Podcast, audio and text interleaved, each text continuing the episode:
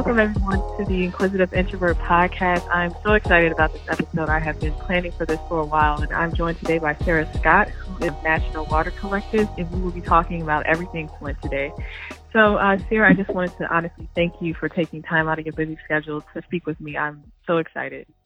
Yeah, and thank you for the opportunity to talk with you about a very important topic. You know, something that has been a passion of mine for more than four years now, and I think it's important to keep the conversation going about this community. And Sarah, I just want to to ask. Well, I know it's been I think six years since Flint, and long story short, they still haven't really gotten that situation together. But before we talk about the solutions, if possible, can you just let us know exactly how Flint got their water contaminated and why it's taking so long for them to get clean water? Yeah, so in 2014, it was made public on April 25th that it was a public, they were going through a public health crisis. But I would say some weeks before, there was a switch that was made, and probably even a month before. So there was a switch that was made, and basically they switched from the Great Lakes, their water source from the Great Lakes to the Flint River. And the Flint River, everyone knows in Flint that the Flint River is a site that's full of pollutants. You know, GM and other manufacturing companies have dumped car pollutants, car parts. There's even been dead bodies and feces and all kinds of things in that water. And what the problem was after the switch is that they didn't treat the water. So imagine sending dirty water through your faucet and drinking the water or cooking with that water after not being treated. So that's the same thing that happened in Flint, uh, except it was sent through the entire city.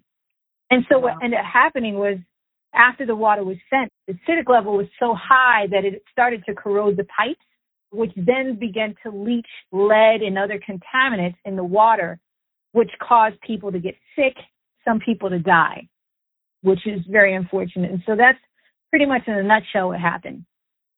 And Sarah, this might be a silly question, but I have to ask: Why did they check when the water was over into a, a new system? Why was that sort of lapsed? Well, Has anyone ever gotten any answers for that? So that's the question because it's like even if you're not a, a scientist or you're not a professional in that area, it just is like common sense that you would treat water that's bad that even looks like the way it looks before you send it through. And so there are some people that say it was an intentional act to make people sick and even possibly kill people off. That is what people have been talking about, many of the residents in the community.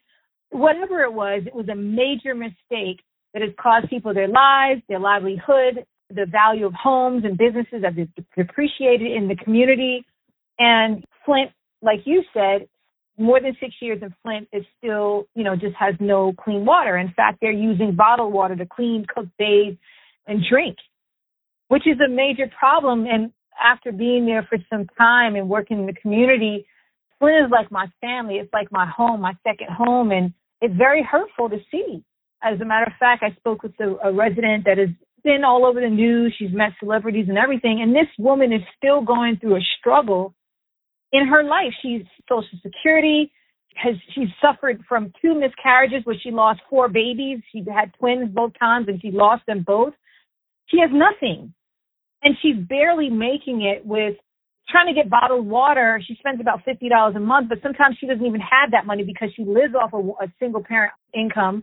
Like I said, she's receiving Social Security, so she all that money. She's got to take care of her basic needs besides water, and now having to purchase bottled water and it's been tough for her. So she said that sometimes she has to ask her her her friends and, and neighbors to get water to ensure that her family gets clean water. So it's just I mean, it's a sad situation that's happening in Flint and they need some sort of remedy. They really need a resolve for this this problem because it's gone on way too long and it's like they could have fixed this problem years ago because over a billion dollars has gone into the community of Flint. If you think about that, it only takes about maybe I would say a hundred million dollars roughly with all of the pipe replacements in homes and businesses, the, the POE filtration systems, installed in the community, it would be about a hundred million for 24,000 plus homes. A billion dollars have gone into the Flint. So think about that. Are they really trying to solve the problem or do they just want people to be dependent on them so they can control them? And you know, after a while, when you think about it for six years, this community is tired. On top of being sick and 40% of the population are living below the poverty line. I mean, this is struggle on top of struggle on top of struggle. And then COVID came into yeah. play. And so that then that, that takes them back. It actually slowed down a lot of things in that community. And so they're hurting. And it's a community full of black and brown people that are struggling. Yes, there are some successful black people and brown people in Flint, but 40% of the people that live there are, are, living below the poverty line. So it's a big concern of mine. And in fact, I was just in a call with Hill. Uh, it was an Instagram live and we, we talked about it as well. So it's fresh in my mind. There's some points that he talked about and I just was like, wow, you know, I forgot about that part because there's just so much to this story. and you really have to dig deep and talk with the residents and and be on the ground to understand because a lot of the stuff that they put in the media, the mainstream media, is just not accurate. Mm-hmm. It's not accurate at all. And then after, in fact, after speaking with the woman I spoke with from Flint, she's like, "Oh, well, that's not true because this is," and I'm just like, "Wow, you just you have to speak with the people in the community because stuff that's in the media is not really like illustrating like what's really happening in that community." So I feel for them, and that's why we continue to work hard to provide clean water to the community. And Sarah, I'm so happy that you mentioned that because I have been on this thing about, you know, just been thinking to myself, like the media it has been, you know, really falling into this trap of spreading uh, misinformation, disinformation, and not really actually doing journalism. And we're suffering, I think, as a community for that. So when you were on the ground or speaking to people within Flint, what, what are they saying that the media is misrepresenting or just ignoring that the local residents are talking about? That everything is okay, that people can mm-hmm. drink the water again. Because that's not the case. right. I mean, there's been trust that has been lost in that community. They've had companies and individuals and organizations come in to say, hey, you know, we're going to give you this filtration system. It's going to work. We're going to give you this point of um, use, which is for the tap to you, and it's going to work what ended up happening is people are getting sick because they're not changing out the filters as regularly as they should, and they're not being fully informed about what's in the water. In fact, there's been several boiled alert advisories, but if anyone knows like science or if you know about what can intensify metals, is heat. Mm-hmm. So why would you boil water because that will intensify the metal and make it worse. So right. there are kids that are, you know, suffering from epileptic seizures and memory loss and ADHD. I mean, it's just so many things that are happening, but yeah, it's just misinformation across the board. Um, in fact, there was a time where the state and local government, I don't remember which level, but they were sending water to Flint on a regular basis and they had these water pods and that actually had to go away when I think Snyder, he ended it because he said, well, drink it. But just because the water is clear doesn't mean that it's okay. Because right. a lot of, if you know lead, lead is odorless and it is colorless. So you won't know unless you actually tested the water, you know, that it was contaminated. Even with the tetrachloride, it's a long word chemical that they use in the water to treat it that's poisonous as well. It's causing cancer. People are not talking about that. People are not talking about, and what the media also put out is that people are dying of pneumonia. But pneumonia is associated with Legionnaire's disease. Like in the historic part of the community, that's where a lot of people were dying of pneumonia. But it was actually Legionnaires. They were inhaling it through the mist in the showers, through their heaters. It just, and they were just calling they were saying that they died of pneumonia, but it wasn't pneumonia. It was actually Legionnaires, and they didn't do the research on that. So it's just like so many things that the media is not telling the full story about. But I'm thankful that actually News Hour actually did this study, and they were really thorough with it, and they explained it. In fact, when COVID hit, and Hill talked about it, but when COVID hit, 60 Minutes had, was the doctor that actually exposed this thing, Mona Tisha, she actually was on there talking about how the has impacted the kids. 90% or 80%, a very high number, has affected the kids to where they're now having mental issues. A lot, they tested us and 90% of them are having mental issues. That story came out the same time that COVID came out, and so it was actually kind of brushed under the rug. So people didn't really get to hear that story, but it was like almost the full truth about what's really happening in Flint with the kids. But there's, like I said, there's so many moving parts, and the media is not doing a good job in covering every bit of it. Oh man, it just like it irks me so much. You know, kids for their lives to honestly, you know, just be impacted for the rest of their lives with, you know, mental disabilities and delays is just I can't even imagine. It's like, I'm sorry, I'm so passionate. Generational, it's, exactly. It's, it's generational because you don't know. Like lead affects over time. So the kids were affected when they were young. It creates developmental issues uh, with their brain, with their bones, and it causes all those other things like memory loss and you know it affects. And what happens with lead is that it may show up in the blood for 28 days or so, but then after 28 days, lead goes into your body and it affects the organs. So it can attack your organ in so many ways. So your your reproductive system, your heart, your kidneys, and even your hormones.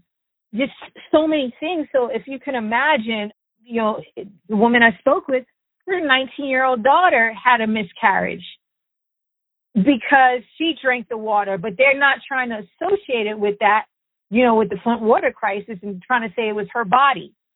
But I'm just telling you, there's so many issues that are happening. And as a nonprofit, I have my own thoughts about it. So many things like I want to say, but I can't really say it. But like, I'm just telling you, they're not sharing the full story. So what we do is just pretty much show articles, proven articles that we feel that really tell the full story so that people can learn about it. And then we get the perspective of the residents that are living there so they can share more of what's happening in the community. But it's a troubling time. And in fact, some people don't even want to talk about it anymore.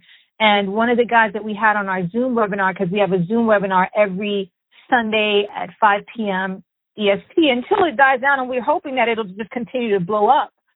But he started this this organization called Veterans of Now. His name is George Grundy. He was one of the first organizations that we worked in with Flint.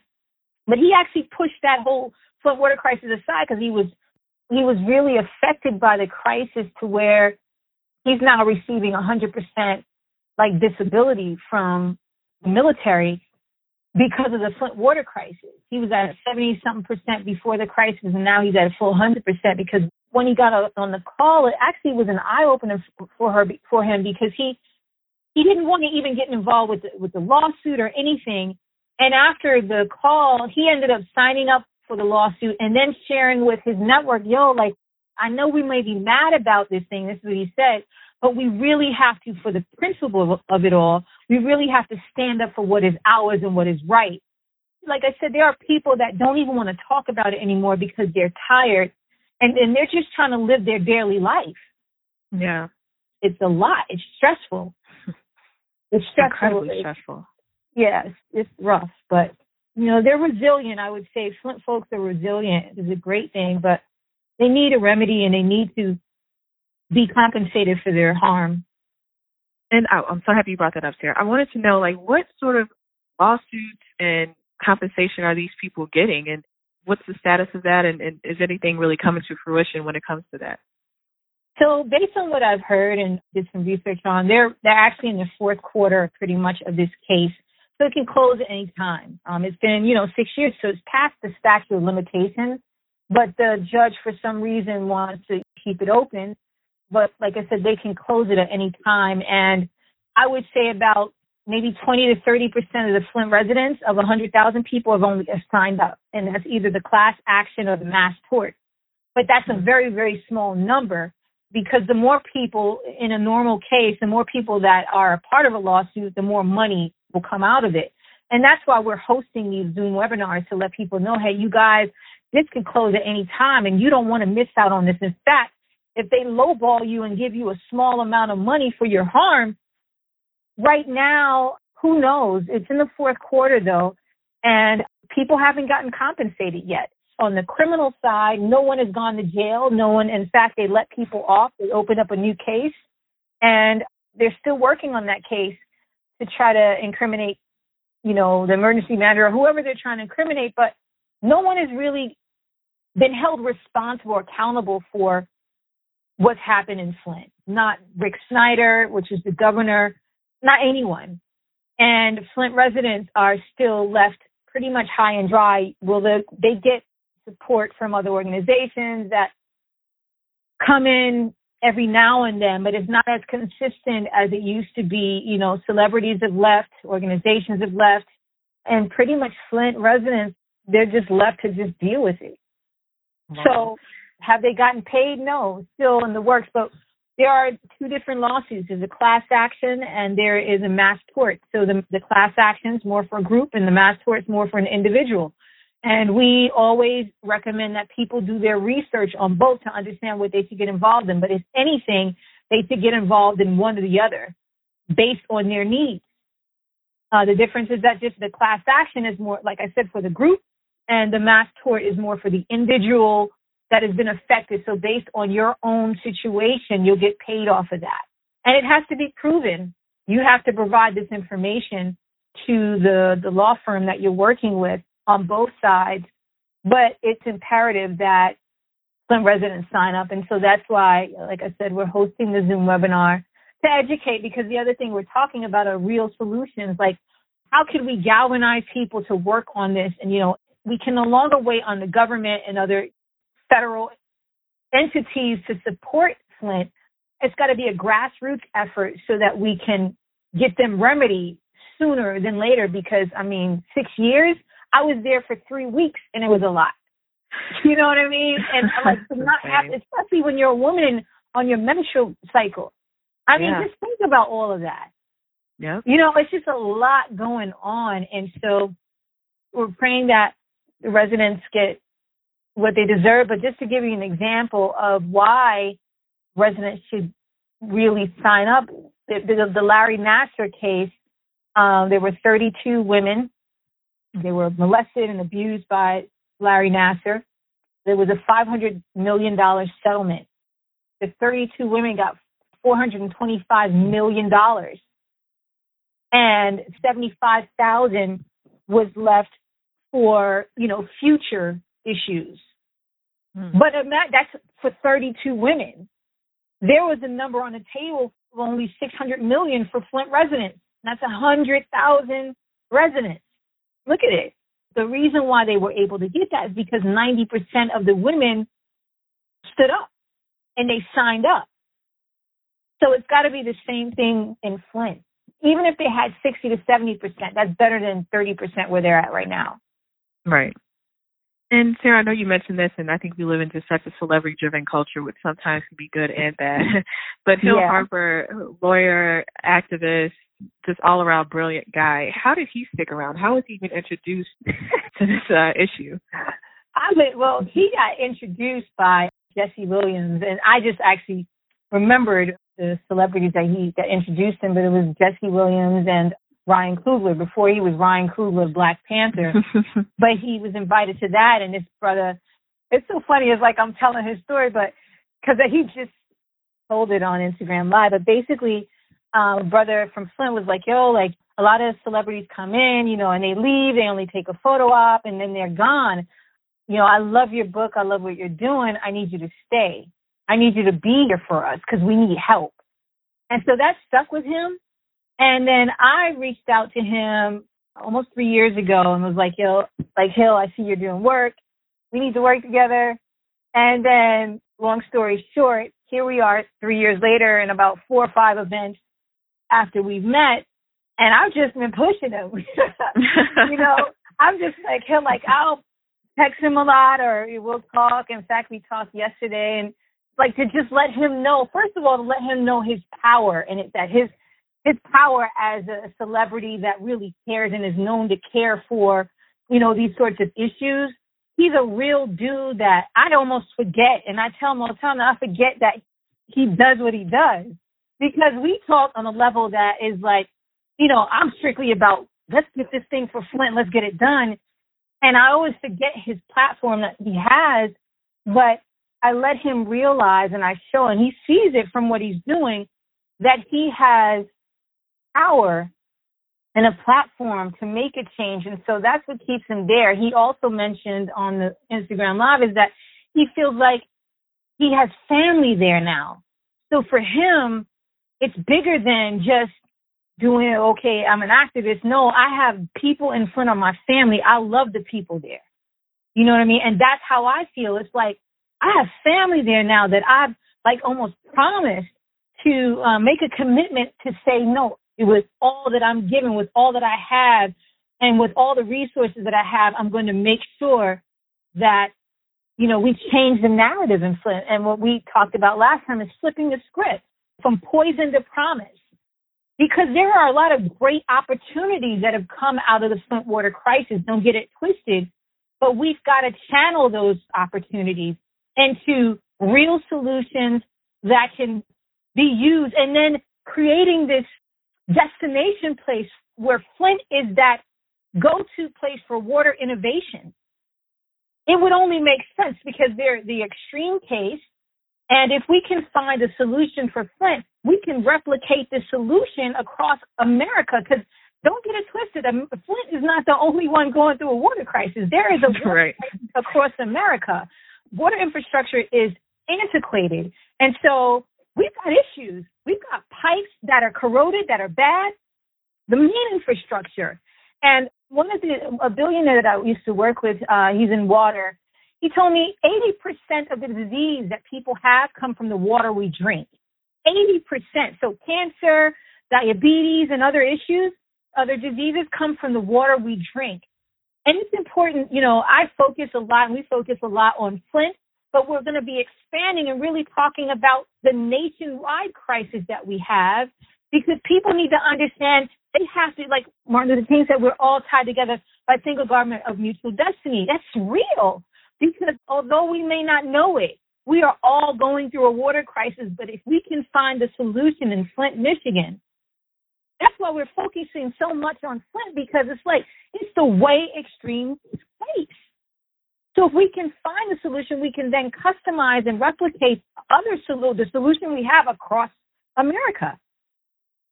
And we're working with like some of the top scientists and engineers in the proven technology, patented proven technology, we have access now to so many great resources. And even there's a water lab in, in Flint. One of my brothers, I call him my brother now, but he has a water lab he just opened up. There's just so many great things that are happening. And we got to find a solution in Flint so that we can then help other communities. This is happening in Newark. It's happening in Baltimore, Milwaukee, it's happening in the, um, you know, I don't talk about it a lot and I should be talking about it more, but in the uh, native lands, it's happening all around. But nobody's really talking about it because they're not being educated. And that's why with National Clean Water Collective, we, we want to educate folks about what's happening. And we do it in innovative ways. Like right now, we found that, especially with black and brown people, we're not usually trying to get involved in this type of stuff.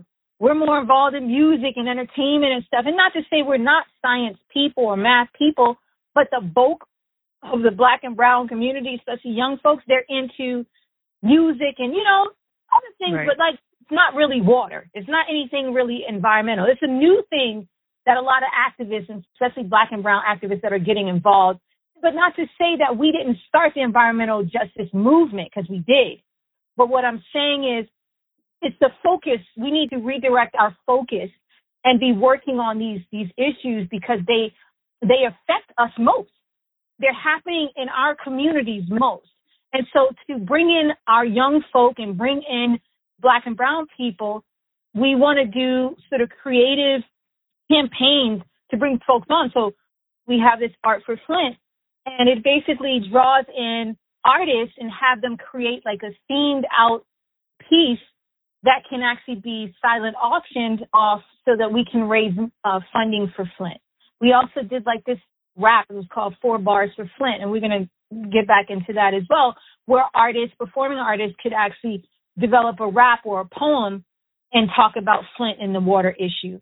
But we, we use innovative strategy and campaigns so that we can bring all people from all walks of life involved and bring them on board. And Sarah, I know you talked about it. I know you have like limited time. Hard to get to those solutions because I know you're a super busy lady. I know with the the bottled water, that's a temporary solution, and then I know that you mentioned that you guys want to work towards long term solutions, which is what I'm super interested in. And so, what sort of technology is being developed now to help people measure the lead in their homes if they're still using sort of the water from from their homes? So I'm going to go back really quick. I'm going to digress because you mentioned bottled water. Now we are focused on using box water, which is more of a sustainable solution. Mm-hmm. So box water is actually developed by a company called um, the one that we're using is by a company called WS Darley. They're a private organization, um, and one of our partners is a marketing director over there. And basically, we use this water. It was actually used for the, the Army Corps of Engineers. They use it for like um, emergency situations in Puerto Rico and different places in Africa. And we think it's a better solution because it's sustainable. It's a cardboard box called the Safe Water Box and inside it has recyclable plastic that is actually injected with this uh, purified water. So that actually we sent about just this past month we sent about 20,000 gallons of water over to Flint. And that's the short-term solution. The long-term solution is point of entry filtration. So there's a difference. There's point of use, which is at the tap, and there's point of entry. Now, for redundancy, point of use is great but the point of use is not the end all because there are kinks in that because bacteria can grow into it. There could be metal buildup in it because people are not accustomed to changing out filters. They could forget.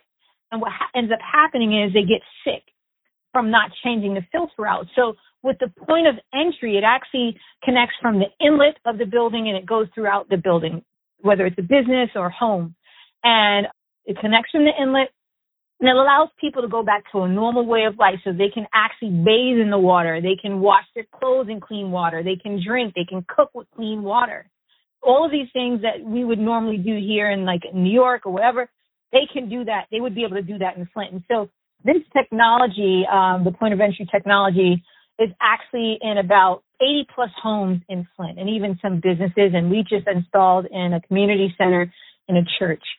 Our goal is to implement about three more, but our goal is to do it across the city. But for this particular project, we have five projects. We killed one and now we have four more.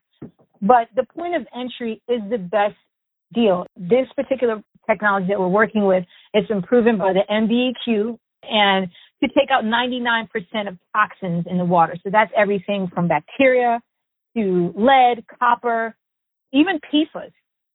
Because that's a new thing that's happening, PFAS and PFOAs this technology was actually developed about 10 years ago to take out arsenic because it also takes out arsenic.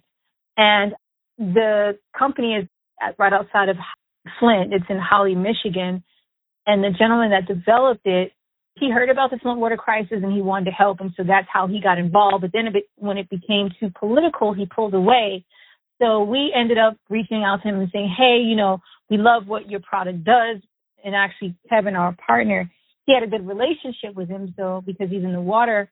So we ended up working with that technology, and I'm going to tell you, it's based on the Flint situation. It's the best thing because what it does is it cleans itself out every single day as a flushing mechanism. It's programmed to flush itself every single day so that no bacteria, there's no reservoir of bacteria that can grow that will end up, you know, can cause legionnaires and all those, all those kinds of things. And the fact that it flushes itself every single day, it's like self maintenance filter. And that means that you don't have to change the filter out every single month or every other month, or you have an annual checkup and it's proven flawless. Like we did some lab, results. we got some lab results back and it's like googly eyes. So nothing, has nothing in it. it it's that powerful and it can be customized for each situation. That's the greatest thing about that particular technology, um, the fact that, you know, every situation is different than in Newark and then in, you know, other places. So we're happy about that. And it's a competitively priced technology. And if we get the funding for it, we can install this all across Flint. Wow. And Sarah, I'm so happy you mentioned that because that was going to be one of my final questions. How can people help immediately? Because I know I get frustrated when I see things like Flint or, you know, whatever other atrocities that this country is yeah. sort of inflicting upon us, that it, it takes so long. Like, is it money? Is it media attention? Like, what is the immediate need that we can do to help you guys out right now?